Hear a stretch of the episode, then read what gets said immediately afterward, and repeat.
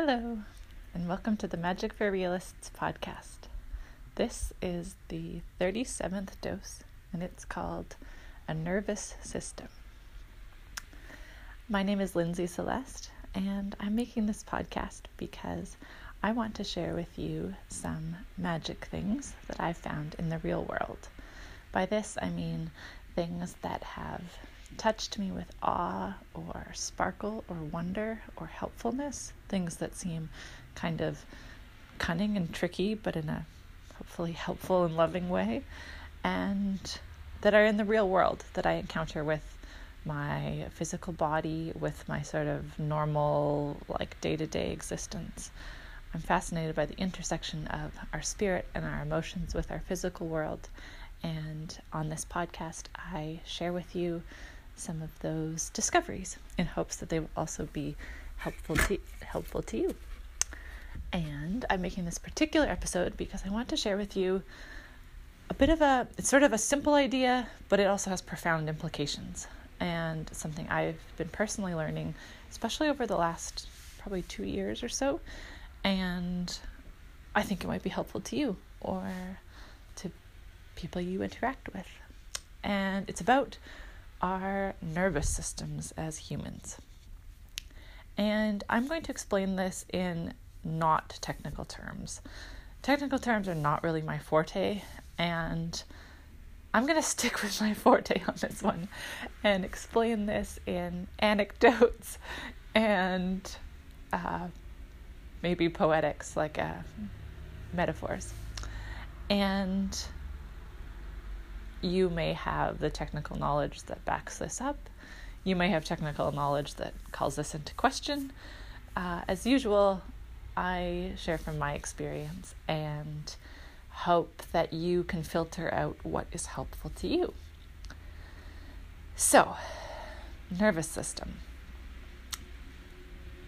I am discovering that the state that my body is in, my nervous system, really affects how I am in the world. So you may have heard of things like the fight flight response. Sometimes it, we I've heard it added on freeze or fawn as different ways that we respond when we sense danger. As human animals, when we feel in danger, we have these responses. And they're happening in our nervous system. They're like a response that our whole body gets and it engages our hormones and our muscles and our brain. And this is where all the technical stuff would have fancy words to explain what's going on. But you've probably felt it. You've felt the desire to fight when you sense a threat. This could even be in words to defend yourself when you, something about your personhood feels threatened. It could also be the desire to flee when you want to run out of a room or escape a situation uh, or just like leave. It could be a big life fleeing of needing to leave a town, to leave a relationship, or it could be just a small, like, we got to get out of here. Uh, a freeze could be like a paralysis of really not knowing what to do next of not being able to get out of not wanting to get out of bed uh, just this like deer in the headlights kind of feeling. And when i've heard the fawning one added i can identify with this one where we uh, like play nice or start flirting and that sometimes our response i would hazard that women are particularly good at this one that um, if we're in danger, sometimes the safest thing to do is like suck up to the person, is to get on their good side and play really nice and uh, yeah, like fawning or comp- start complimenting somebody. And this can be strategic for our own safety. So, all of these responses to danger and others that I may not have listed, I want to establish that they are useful. Like our system came up with these responses because we were trying to protect ourselves.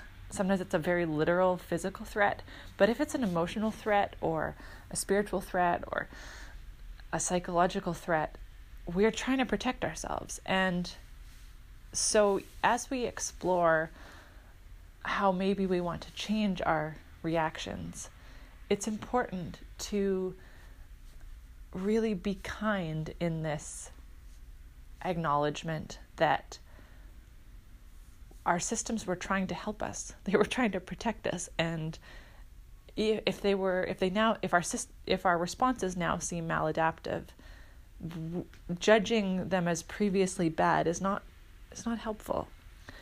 And when we look at other people's responses and we think, "Oh gosh, how could they just da da da? How could they just run away? How could they be so paralyzed and not know what to do?"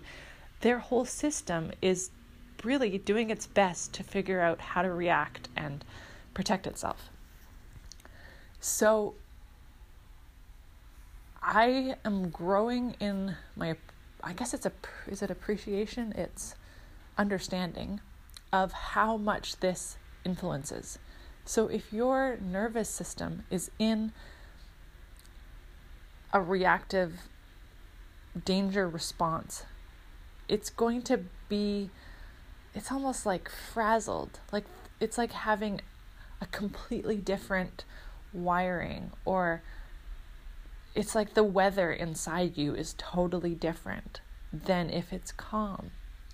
And we may be so used to a certain operating level of, for example, being afraid, like a baseline of being afraid, or a baseline of being insecure, or in some sort of drama loop, that we don't even realize how much our system is still in that mode. This affects our hormones, things like cortisol. Like your whole biology can be different if you're in a perpetual state of stress. Basically, stress would be the big overarching word for this. And that change, so calming down that system, is actually its own kind of threat or disruption. So often, we actually perpetuate this the circumstances that we're used to because that's what our system is well tuned to run on.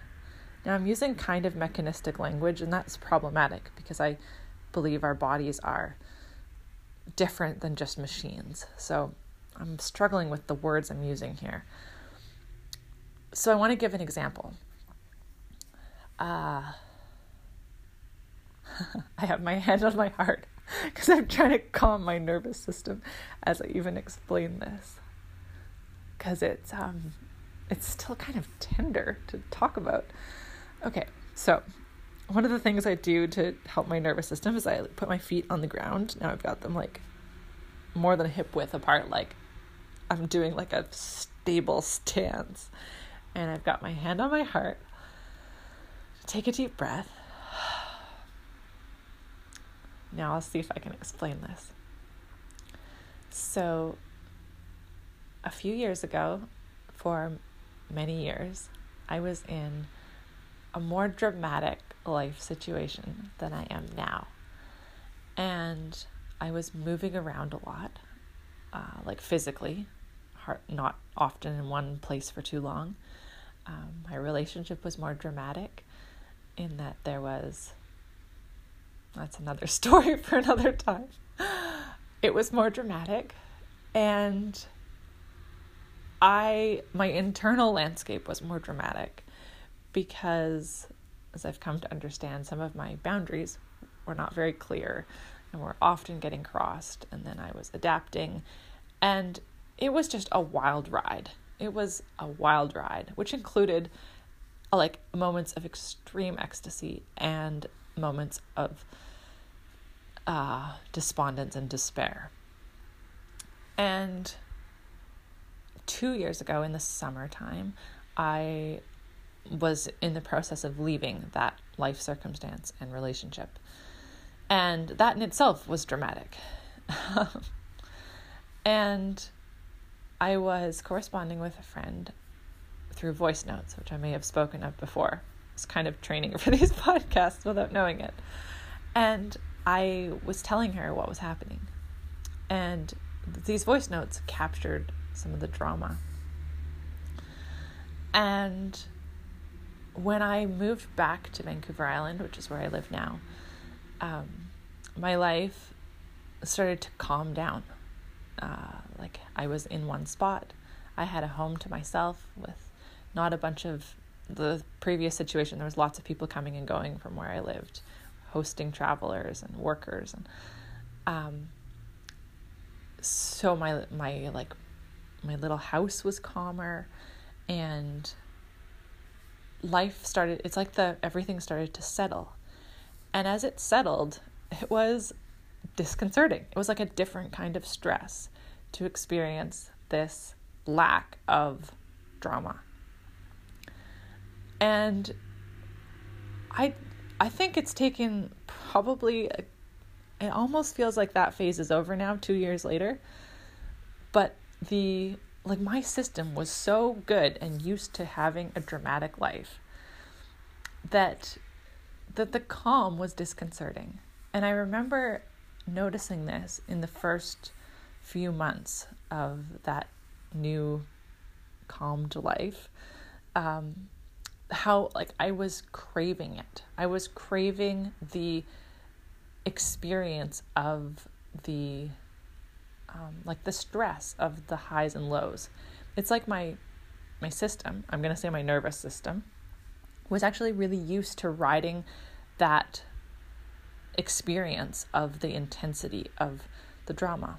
And I craved it. It was like I craved the chemicals of that. I would even say there was an addictiveness to it of like needing that needing that rush.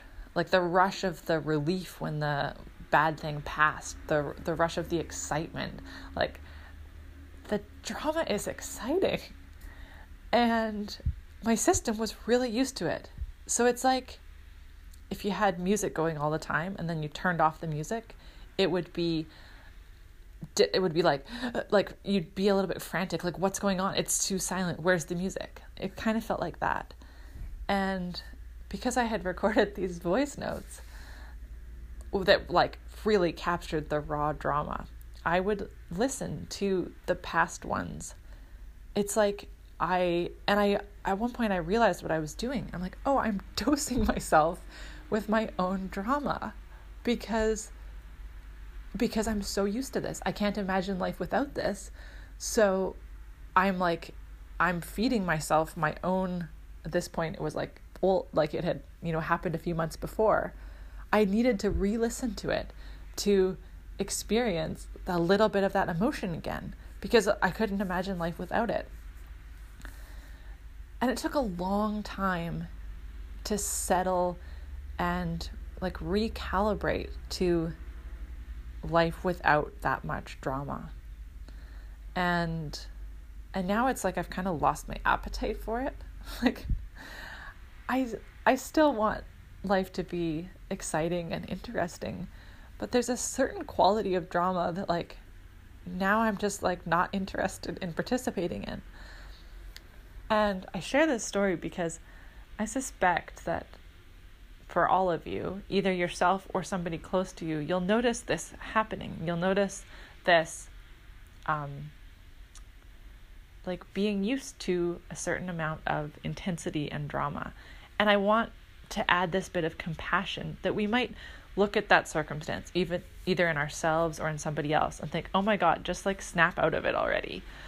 And I'm telling you that that it's not really possible to end it really quickly. Like there's a there's a transition that takes recalibration and that similar to coming off of a another substance addiction, there's a process and that there might be wonderful ways to speed up that process.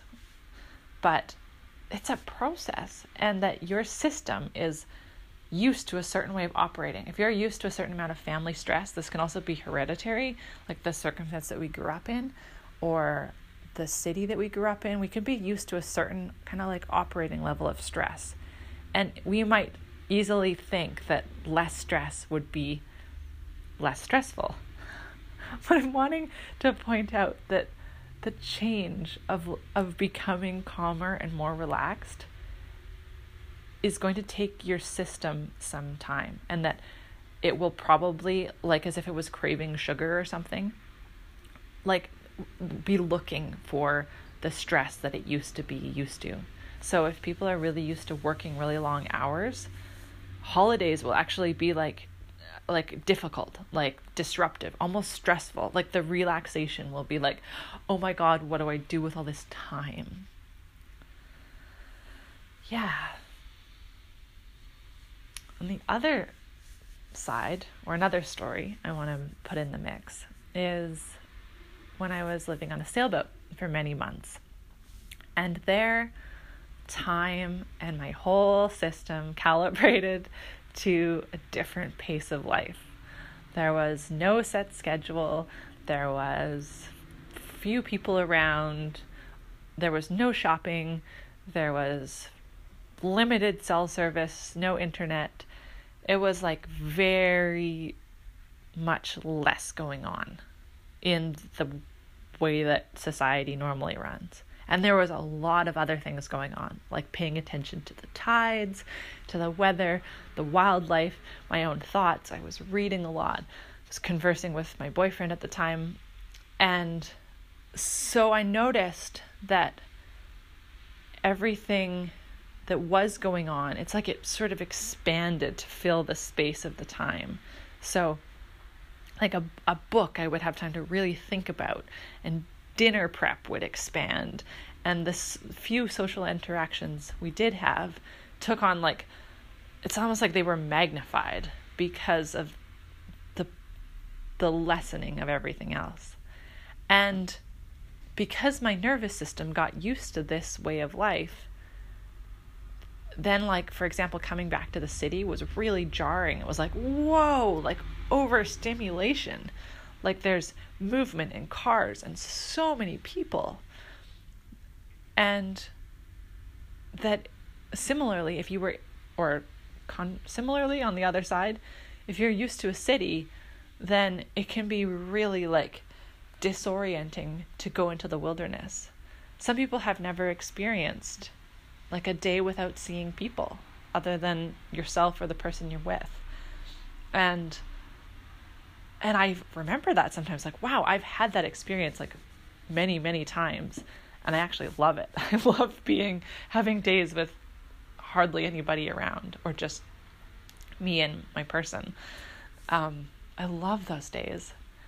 And some people never get those. So those are different like your nervous system is in a different state and prolonged time in nature will will change how your nervous system is operating.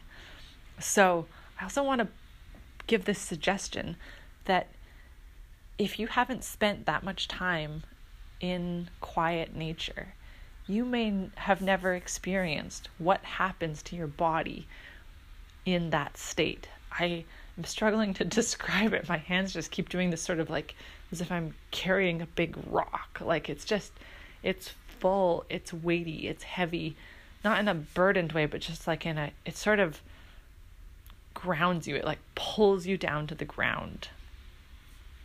Yeah, in a way that busyness of city just can't.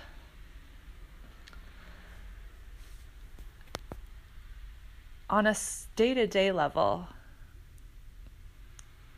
the the state of our nervous system is going to affect how we interact with ourselves and with people.